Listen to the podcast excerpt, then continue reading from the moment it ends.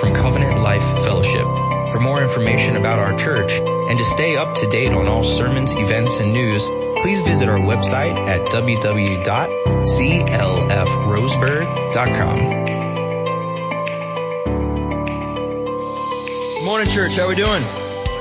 All right. I'm telling you, man, it is weird not having a guitar on, but what are you gonna do? All right. So, so uh, let me let me start off by saying, church, it is always an honor to lead you all in worship Sunday to Sunday. As we get to declare the truths of the gospel in song, what a privilege it is of mine that that we have a God. Oh, we have, it is a privilege to point you guys to a God who has sought us out to give us this great gift of salvation. And I say it often in our Tuesday mornings. When I get to stand on this stage and just play, right? When it's just, I draw, I, I pull out of the mic, I'm just playing the guitar and let you guys, the congregation, sing to our Heavenly Father. That is a golden moment here on earth right? Just being up here and feeling that, that wave from the saints singing to their Savior. What an awesome thing that God allows me to be part of. Right? So that said, I rarely get the point. I, I, I rarely get to simply just sit in the congregation and just worship. And this morning's worship was so good, was it not? Oh, we are so blessed to have a worship team that serves us relentlessly, right? These guys, they come in long before any of us are here to set up, they prepare the music, to take care of anything else for the day. And let me say this, they don't complain, right? They put up with me and they don't complain, right? And they simply love serving their church, right? So would you guys join me in just giving a round of hands to the worship team, right? worship team, you guys are a gift, right? So today, obviously, I'm in a different role. You know, it's, it's rather special when I get asked to preach from God's word, especially when we have so many great speakers that fill this church. This church has been blessed with men and women that adore God's word, right? So let me say from the bottom of my heart, this, this is a great honor and it's a privilege to be with you all this morning as I stand behind this pulpit and not a music stand. So thank you, church. So on that note, let's dig in. Now, now I grew up in the church, right? My mom would take me and my sister to church, or children's church as they would call it in Little Prince Frederick, Maryland. Now I went simply because it's what you do, right? It's what all my friends did, so it's what we did too. And I wouldn't even say that I was a Christian then. Right? God used that, don't get me wrong, but that probably came later when I was 19, 20. Right? And it probably has a lot to do with God putting this beautiful blonde woman in my life that I now get to call my wife. Right? Just being honest. But all that to say is, I came from this church that preached, you're a sinner, you need to be saved, and to get saved, you need to claim Jesus as your Lord and Savior. Right? Nothing new there. But sometimes I look back and I wonder why I wasn't a Christian sooner. I wonder if it had anything to do with how they preached that narrative, the narrative of the gospel. Yes, I know God has been at work in my life from the very beginning. He's sovereign, but I wonder about how they preached the gospel. More specifically, I come from a church that said, because Jesus died on the cross, we no longer need the Old Testament. Right? We no longer need the Ten Commandments. We no longer need anything of the old because we have the New Testament. We have Jesus. Well, that's interesting. If I'm a sinner and I need to be saved, then what do I need to be saved from? Right? Daniel Ritchie always tells the story of how he came to faith. He says that he had these kids come up to him and telling him that he needed to be saved and his response was, okay, saved from what? Right? Without the Old Testament, you don't have the full picture. You have part of it, but you don't have the whole thing. So I grew up in this church that said, you can just throw away the Old Testament. Just read the New. So as a kid, you're going to tell me that I don't have to read the Old Testament? I'm like, yep, sounds good. Right? Let's be honest. Even as adults, sometimes the Old Testament, it can be daunting. Right? There's some of us at the beginning of the year, we sit down with our Bible reading plan, we go through Genesis, say we make it through Exodus, and then what happens? We hit Leviticus and all hope is lost, right? And don't get me wrong, I've been there, but we need the full picture, right? We need the Old Testament and everything in it. Charles Spurgeon said this about the use of the Old Testament to the modern reader. I do not believe that any man can preach the gospel who does not preach the law. The law is the needle and you cannot draw the silken thread of the gospel through a man's heart unless you first send the needle of the law to make way for it, right? See how important it is for us to get this right? As a kid and even into my early 20s, I felt this tension of law versus gospel. And there's nothing new about it. This tension of law versus gospel or even law versus grace. And it's something that's perplexed the church for millennia. Do we need the Old Testament? Right? Are we saved by law or by grace? Right? There's nothing new about these tensions. Matter of fact, the apostle Paul faced critics about that very thing. The tension between law versus gospel. And you might even feel them today. However, the verse that comes to my mind is Matthew 5:17. Do not think that I have come to abolish the law or the prophets. I have not come to abolish them, but to fulfill them. Right? And that's going to be a big portion of what we're going to tackle today. We're going to discuss this tension between the Old Testament and the New Testament. This tension about law and gospel. Okay? So, let's remember where we left off first. Okay. Last week, we had the apostle Paul describing in his letter how we are slaves to righteousness. There, he was basically describing how we're emancipated from one master, sin, but now we serve another, Christ. And he was saying that there's no middle ground of personal independence. You're either a slave to sin or you're a slave to righteousness. So this whole drum that he's been beating the entire time has been one that says, in Christ, by grace alone, through faith alone, you are freed from sin. And this is where you get the pretty famous verse out of Romans, Romans 6, 22 through 23. But now that you have been set free from sin and have become slaves of God, the fruit you get leads to sanctification. That's just a big boy word for making something holy. The fruit you get leads to sanctification and its end, eternal life. And here it is. For the wages of sin is death, but the free gift of God is eternal life in Christ Jesus our Lord. Right? So we are slaves to righteousness, and because of that, as Pastor Dave pointed out last week, we have a true freedom. Right? The more we conform to the image of Christ, the more freedom we actually achieve. And then Pastor Dave left us with this zinger of a phrase that said something like, the freest being in the entire universe is Jesus. Right? We're slaves to righteousness, which grants us true freedom. So today we're going to look at what we're supposed to do with that freedom. All right. So today we're going to be reading from Romans 7, 1 through 6. Now what Paul does, he opens up these chapters and describes the meaning of the work of Jesus Christ, his life, death, and resurrection. And the meaning is that he came to do for us what we could never do for ourselves, namely endure a punishment in our place and provide a perfect righteousness in our place. In other words, for us to be made right and have a right standing with God, our sin must be perfectly punished and God's law must be perfectly obeyed. So getting right with God has nothing to do with our performance. It has nothing to do with how well we care for one another. It has nothing to do with how many mission trips you go on or even how much you tithe. Our performance is completely irrelevant. Instead, it is based on a work totally outside of ourselves, performed by another, performed by Jesus Christ. Right? So we're going to look at three points today to keep things simple. First, Paul says something about how we are released from the law. Then we're going to look at uh, what it's what he means and, and define what that means. Okay. Second, we're going to look at the illustration that he gives us, and then we're going to look at why God has released us from this law. So your mission so you choose to accept, is this. This is the big idea. Just as death dissolves legal obligation to one spouse in a marriage, the law is dissolved when the Christian dies with Christ. Because we have a new union with Christ, the Holy Spirit gives us a new status, a new power, and a new security so that we can serve God's kingdom. So on that note, church, stand with me in honor of God's word as we dive into our text for today, which is Romans 7, 1 through 6. Ah. And church, we love God's word. We are incredibly grateful for God's word. Romans 7, 1 through 6. Or do you not know, brothers, for I am speaking to those who know the law, that the law is binding on a person only as long as he lives. For a married woman is bound by the law to her husband while he lives.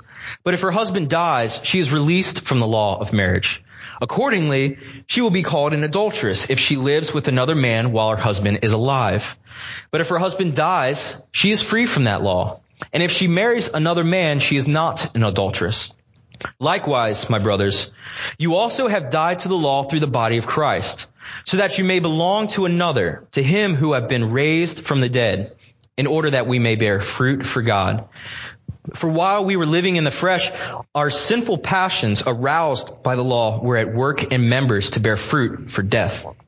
But now we are released from the law, having died to that which held us captive, so that we serve in the new way of the Spirit and not in the old way of the written code. Church, pray with me.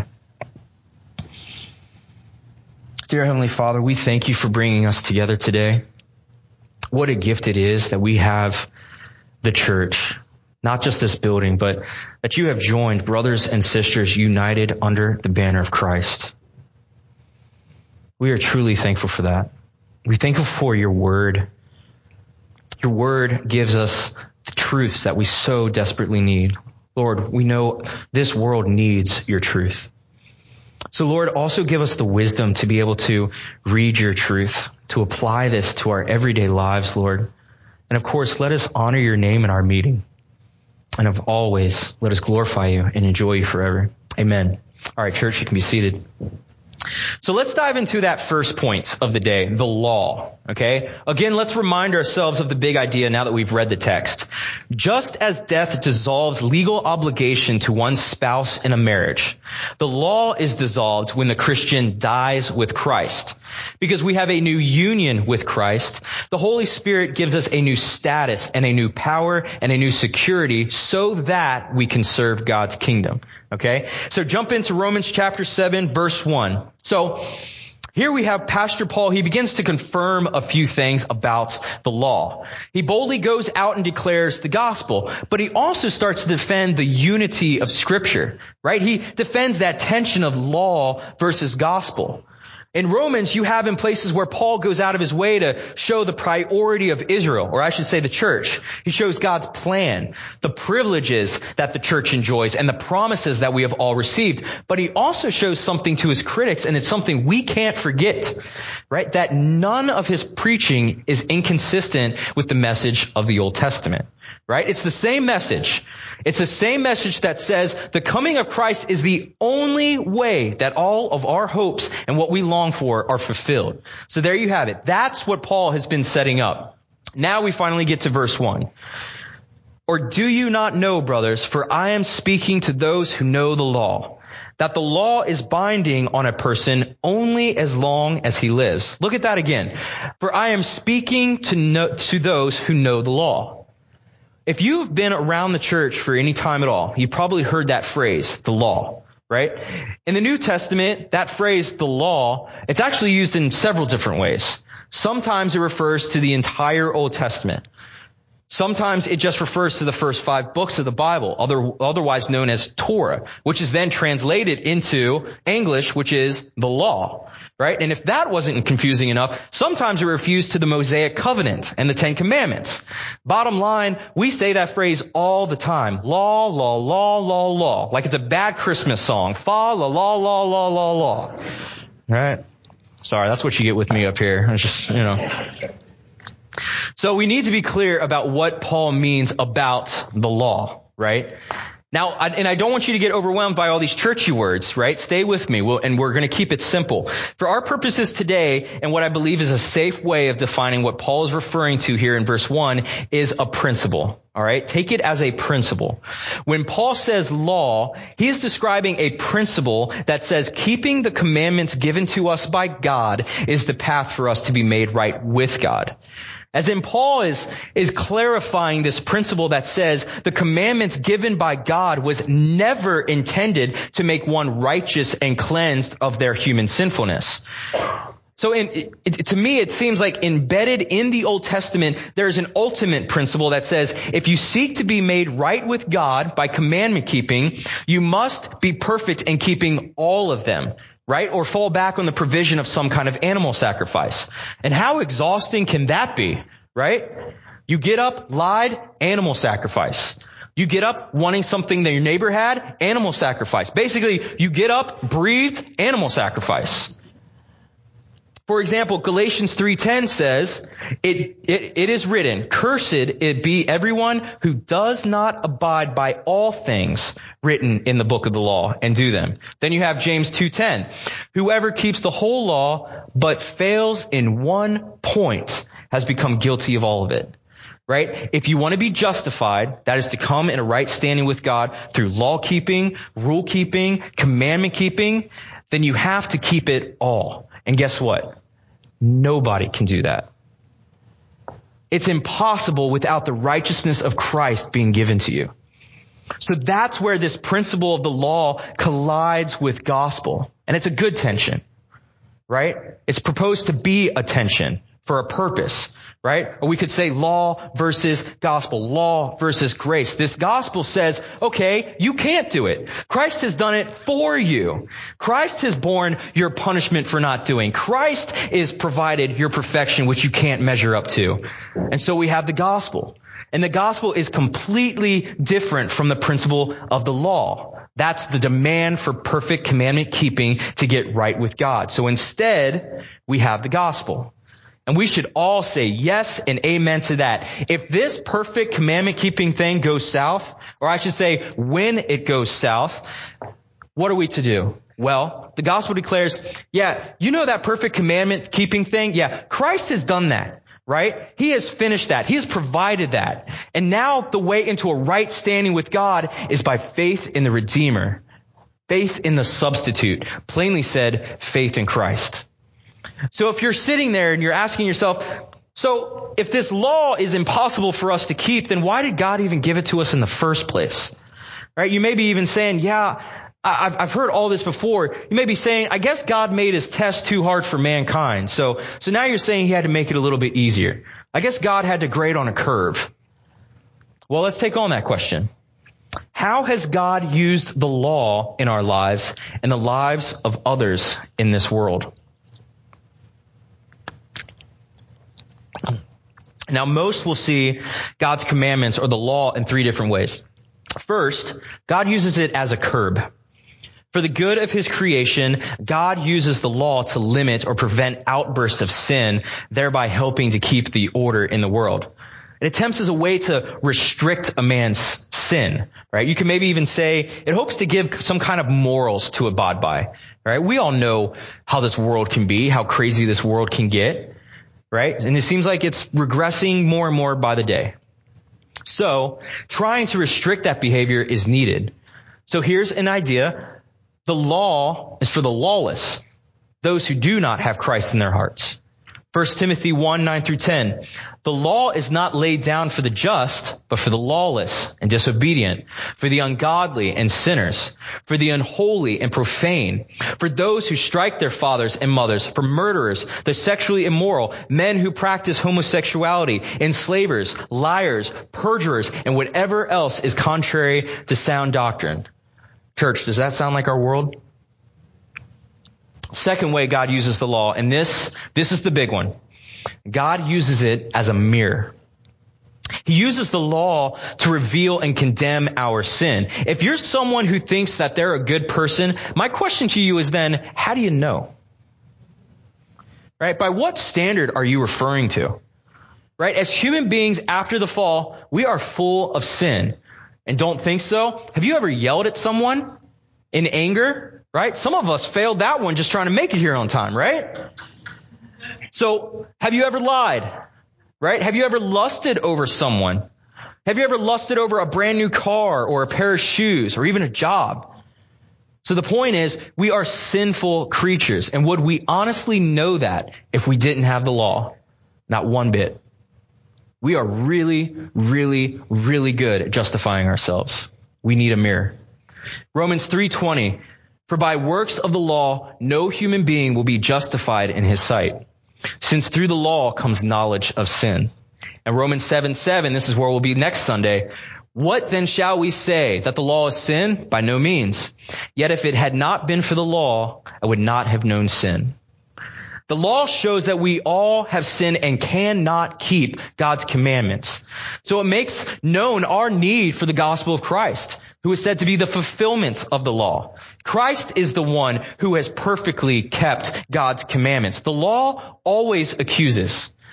In a conversation about this with my father-in-law, he said it the best way I've ever heard it described.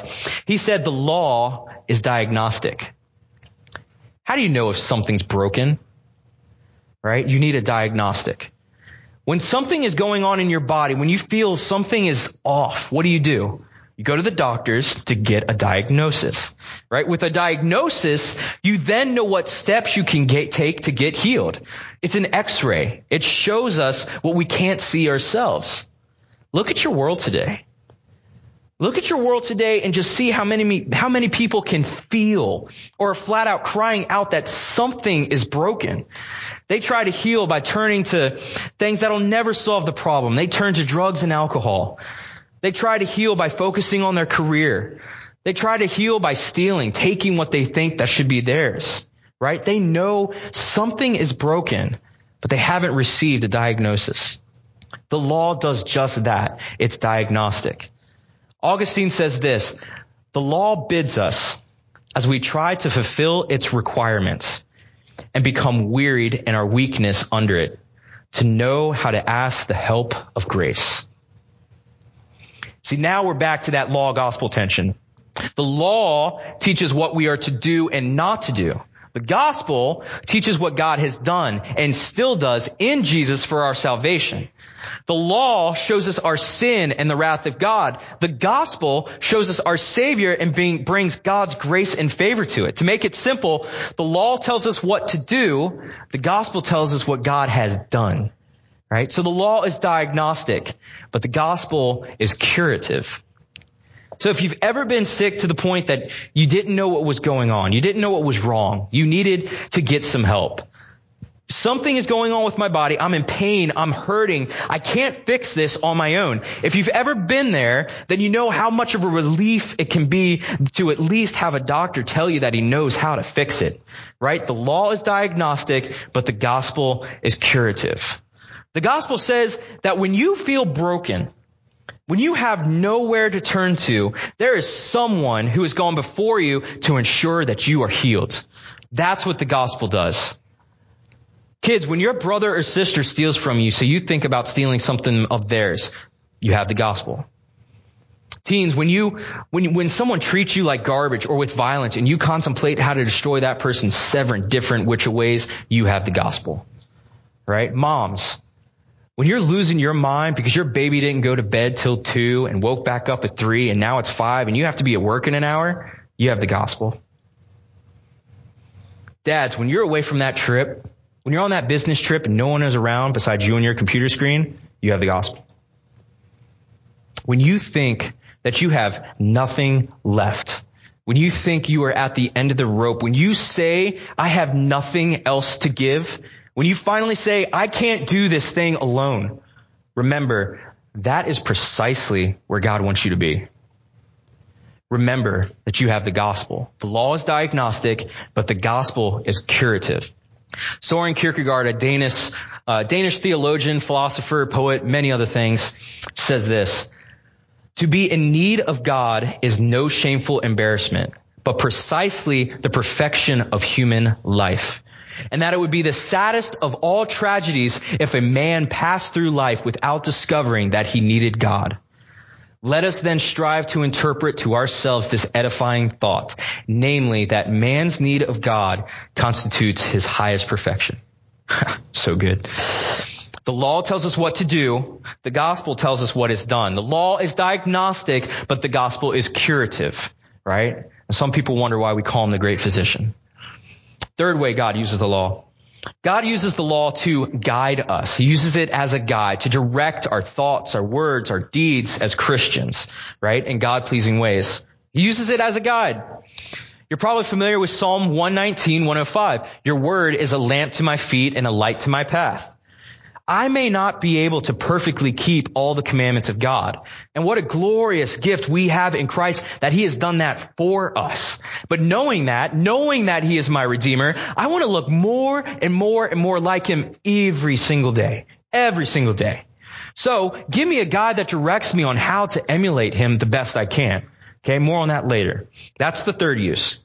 So to recap before moving on, Paul says Romans 7 1, or do you not know, brothers, for I am speaking to those who know the law. What does Paul mean by the law? The law is a principle that says keeping the commandments given to us by God is the path for us to be made right with God.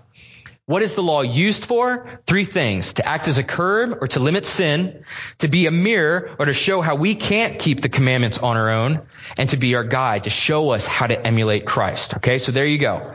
Now we dive into our second point of the day, the illustration. Let's look at that last part. That the law is binding on a person only as long as he lives. This brings us to our second point of the day, and it's a fairly straightforward one. He says he's talking to those who know the law. He says that we wouldn't, we, we shouldn't throw away the law. He says that the law has a purpose, and it always has, and it still does today. But he comes in with this mic drop and says that the law is binding only on a person only as long as he lives. Well, how is that possible? We just got done with saying how wonderful the law is, and now Paul is saying that we are no longer bound to it. Again, can you feel that gospel tension, that law tension? Right? So Paul is saying that we are no longer bound to the law. Now we look to verses 2 through 4 for some help. Romans 7, 2 through 4. For a married woman is bound by law to her husband while he lives. But if her husband dies, she is released from the law of marriage. Accordingly, she will be called an adulteress if she lives with another man while her husband is alive. But if her husband dies, she is free from that law. And if she marries another man, she is not an adulteress. Likewise, my brothers, you also have died to the law through the body of Christ, so that you may belong to another, to him who has been raised from the dead, in order that we may bear, that we may bear fruit for God. Now to state the obvious, this is not a verse focused on marriage, right? This is not the context that he's using this. This isn't a rule or a guide to show how women were joined in union to their husbands. You can use it as a cross reference for that, sure. But this rare, this has nothing to do with how a woman leaves and weds again to another man, not with Paul's mission here. But this has everything to do with how we are joined together with Christ. Okay? Every one of us are familiar with the picture of marriage. Even though our world wants to destroy that one, we know what it's supposed to look like, right? You meet someone, you get married, you're joined to that person. Ideally, you stay married to that person until death. Right? And we've all heard the phrasing in a wedding vow. It usually goes something like this. I state your name. Take this person to have and to hold from this day forward for better, for worse, for richer, for poor, in sickness and in health, to love and to cherish and say it with me till death do us part. There you go. Right?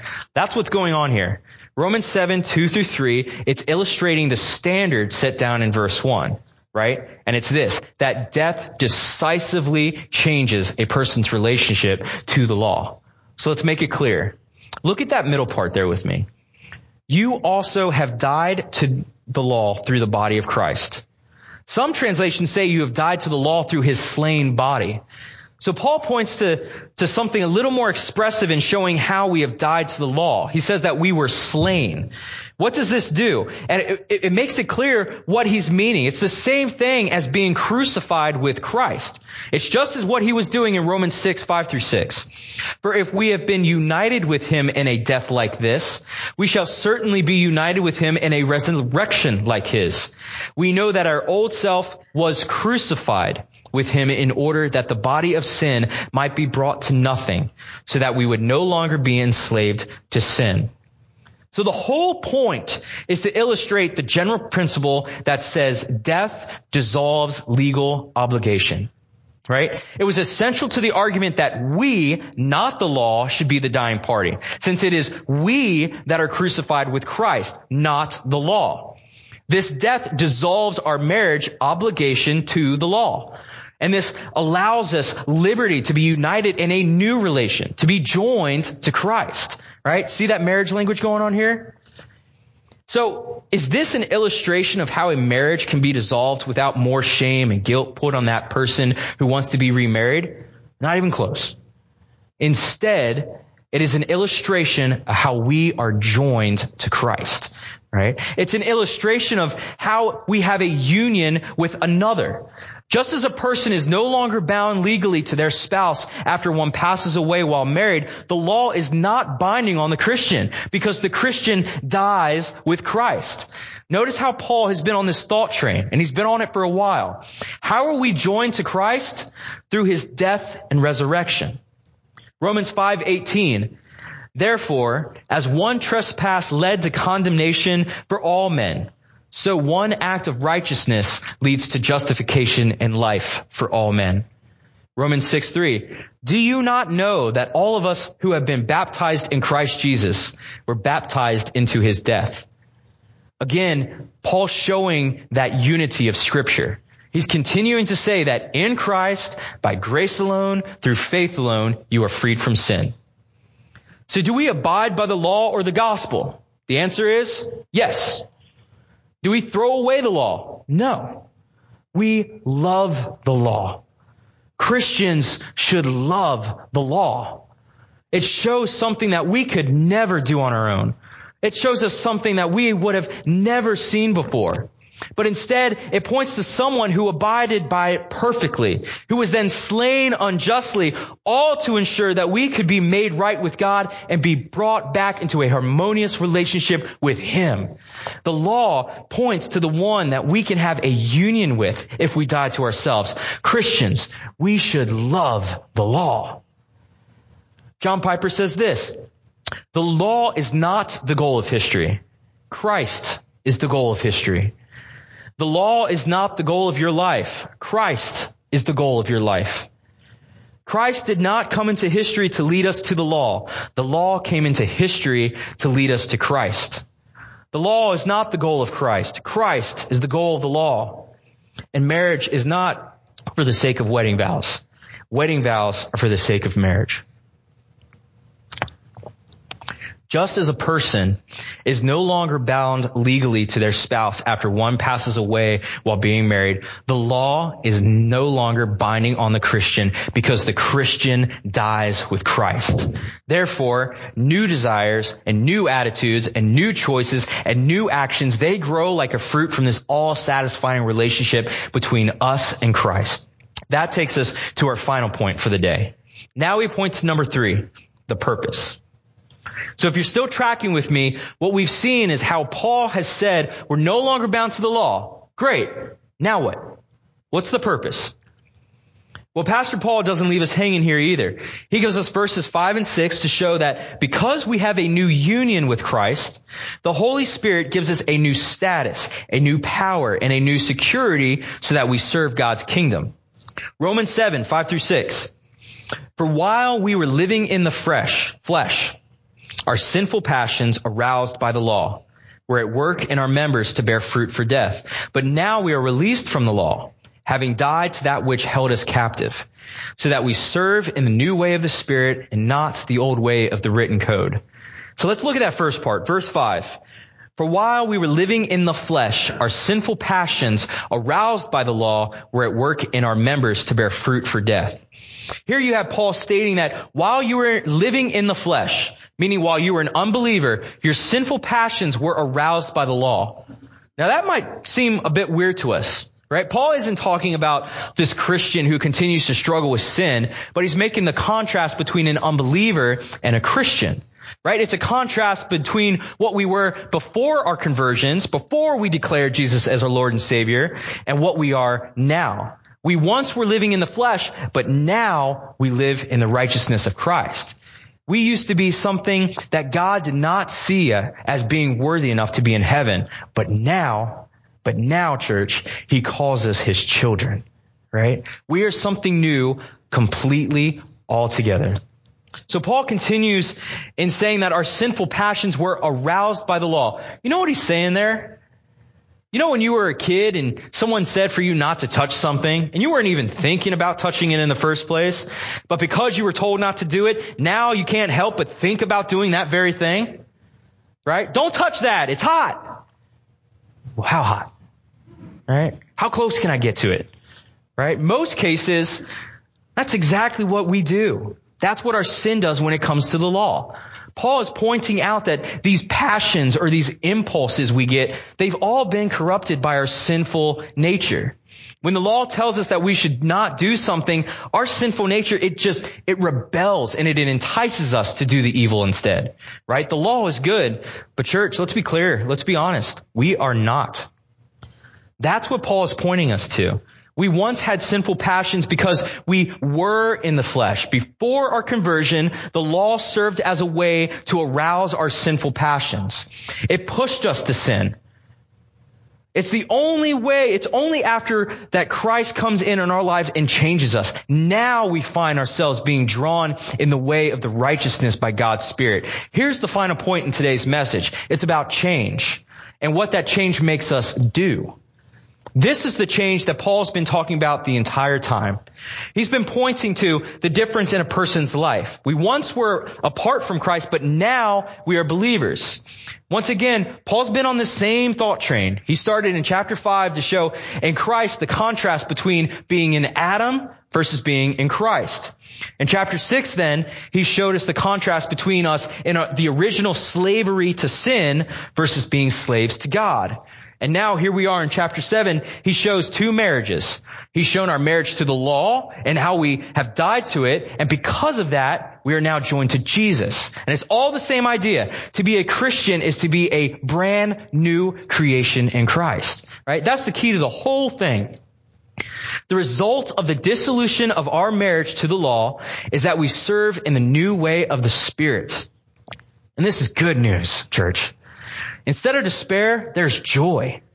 Instead of bondage, there is freedom. Instead of death, there's life. We no longer have to belong to the law. Now we belong to Christ. And this should make us worship. Verse 6 says, But now we are released from the law, having died to that which held us captive, so that we serve in the new way of the Spirit and not in the old way of the written code.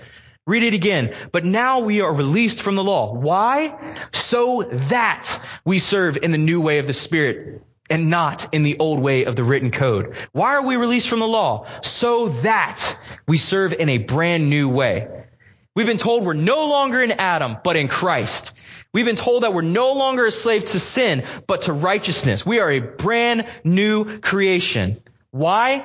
So that we can serve the great God of the entire universe who has accomplished everything in order for you and I to have this great and wonderful gift of salvation made possible only by the works of Christ on the cross and which we now have a union with. What a wonderful thing. What a wonderful thing to respond to. Why are we released from the law? So that we can serve the God we love. Man was never created to be autonomous. That is, free to be a law to himself. Instead, we were created to be theonomous. That is, bound to keep the law of our maker. And this isn't even something we dread. This isn't something we do out of duty or obligation. This is what we do out of our hearts being consumed with thankfulness to God for sending someone who could do what none of us could right? We serve out of response for what's been done on our behalf. When the new creation serves God, it brings them the highest happiness because they are so eternally grateful for the gift of salvation. Right? We covered it earlier. Do we throw away the law? Not at all. The law shows how we can serve God. The law shows us how to emulate Jesus. The law shows us what is pleasing to God. And now that we've been given the new way of the Spirit, we want to do everything possible to serve God in ways that will bring joy and honor to His name. The fallen human heart dislikes God's law, both because it's a law and because it's God's. Those who know Christ, however, find not only that they love the law and want to keep it out of gratitude for grace, but also that the Holy Spirit leads them into a degree of obedience, starting with the heart that was never even there before. Right now, as believers, we want to obey God. And don't get it twisted. We're not attempting to earn our salvation. It's not like we're released from the law and now we have the Spirit of Christ and now we're able to obey the law. That's not even the point here. We want to obey because we have been changed. We still want to serve in a way that reflects the righteousness of the law, but have now been given new power to do this, the Holy Spirit. There's the difference. We now have a new status and a new power and a new security so that we can serve God's kingdom. This is why we serve.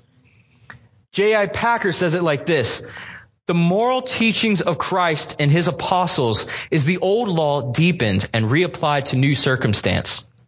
Life in the kingdom of God, where the Savior reigns and where God's people are called to live heaven's life among themselves and to be God's counterculture in the world. Church, we remember and we take note of what God has done for us and it causes us to rejoice and to serve. We know that we don't have to be controlled by our sin. We know that we can conquer our temptations. We know that we don't need to listen to the whispers from the enemy, all the, the lies and the deceit that feeds us. We now look to the blessings, the countless blessings that we have. Who has given them to us and whose blood has achieved it? We have that at the forefront of our hearts and our minds and our souls. This very notion, every single blessing that we have is bought by the blood of Christ. You are completely new. Having put your faith in Christ, you are now a new creation. And so the old has passed away and now the new affects you in every single area of your life. You have a brand new heart. You have a brand new desires. The things you used to yearn for are now things that just make you cringe, right? What you used to take pleasure in, now it makes you sick to your stomach. Why? Because you have been given the Holy Spirit. Galatians 5, 16 through 18. But I say, walk by the Spirit, and you will not gratify the desires of the flesh. For the desires of the flesh are against the Spirit, and the desires of the Spirit are against the flesh. For these are opposed to each other, to keep you from doing the things you want to do. But if you are led by the Spirit, you are not under the law. We are released from the law so that we serve the new way of the Spirit. And here's a crazy thought. That same Spirit that resides in Jesus Christ now resides in those who have faith in Him. Wow. If that doesn't make you serve your heavenly father, I don't know what was. That should make us rejoice. That should make us worship. We have been given the same spirit as Christ and we now have his spirit. And that spirit makes us want to serve him. That spirit makes us want to serve the church. And I'm not even talking about just CLF, but the church, his people, the body of Christ. He makes us want to be builder, kingdom builders. And we want to build the kingdom in any way that we know how because it brings on a whole new way of life. Second Corinthians 3 through 6, the, for the letter kills, but the spirit gives life. Now let me be perfectly clear, and I've, I've got the, I got to pump the brakes here a little bit. If you haven't given yourself to declaring Jesus as your Lord and Savior, guess what? You are still very much under the law you're still a slave to sin. What awaits you isn't a place in heaven, a place free from death, free from mourning, free from crying, free from pain. What awaits is death, eternal strife, more pain. So those who have not placed their hope in Jesus, I have to plead with you. Give yourself to Christ. Die to the law. Be given a brand new spirit for the sake of Christ and for the sake of your own soul. Give yourself utterly to knowing Christ and trusting Christ and to loving Christ and you'll be changed. You will then be able to bear fruit for God, not in the oldness of the letter, but in the newness of the spirit. Listen, while, while you are still bound by the law, you're never going to find contentment. You're never going to find happiness, whatever that means to you.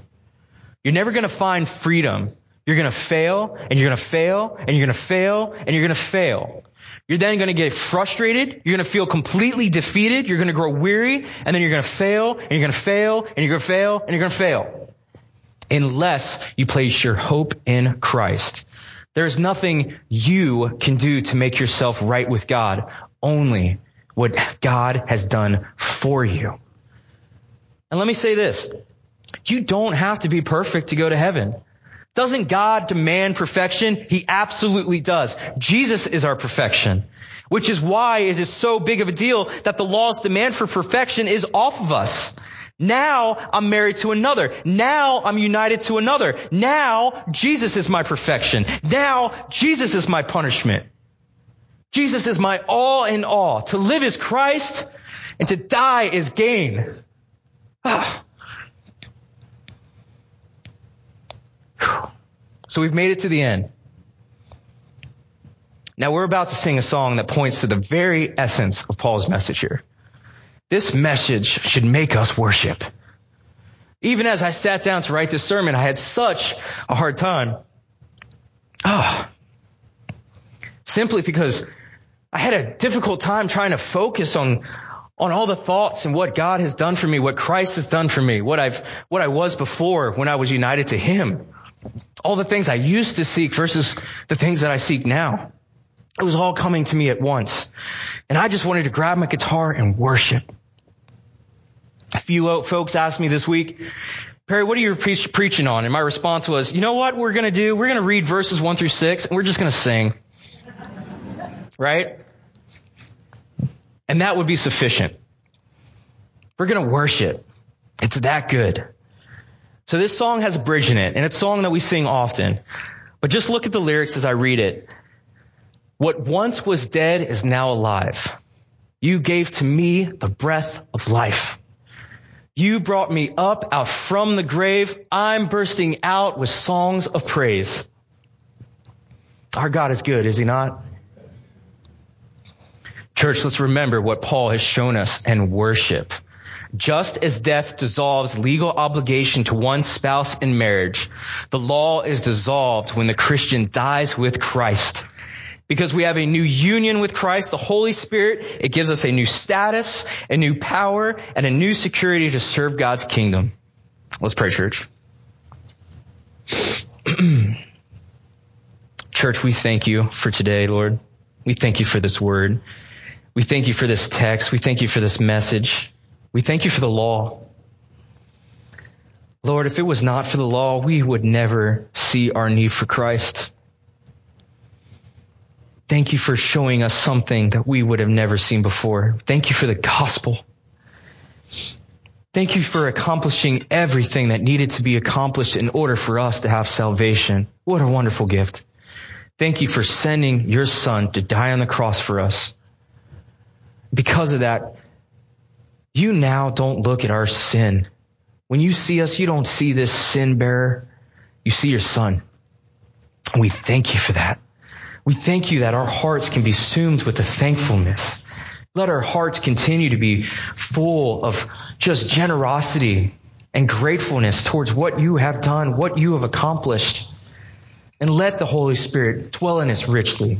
Let the Holy Spirit dwell in us deeply, Lord. Let that make us serve your church, serve your people. We want to care for one another. We want to serve one another out of thankfulness for what you have done. And we thank you for that, Lord. We thank you for what you continue to do each and every single day of our lives. And of course, let us glorify you and enjoy you forever. This sermon has been proudly given in response to cherishing the gospel of Jesus Christ. Be sure to check out our YouTube channel and subscribe to watch all our sermons online. For more information about Covenant Life Fellowship, visit us on the web at www.clfroseburg.com.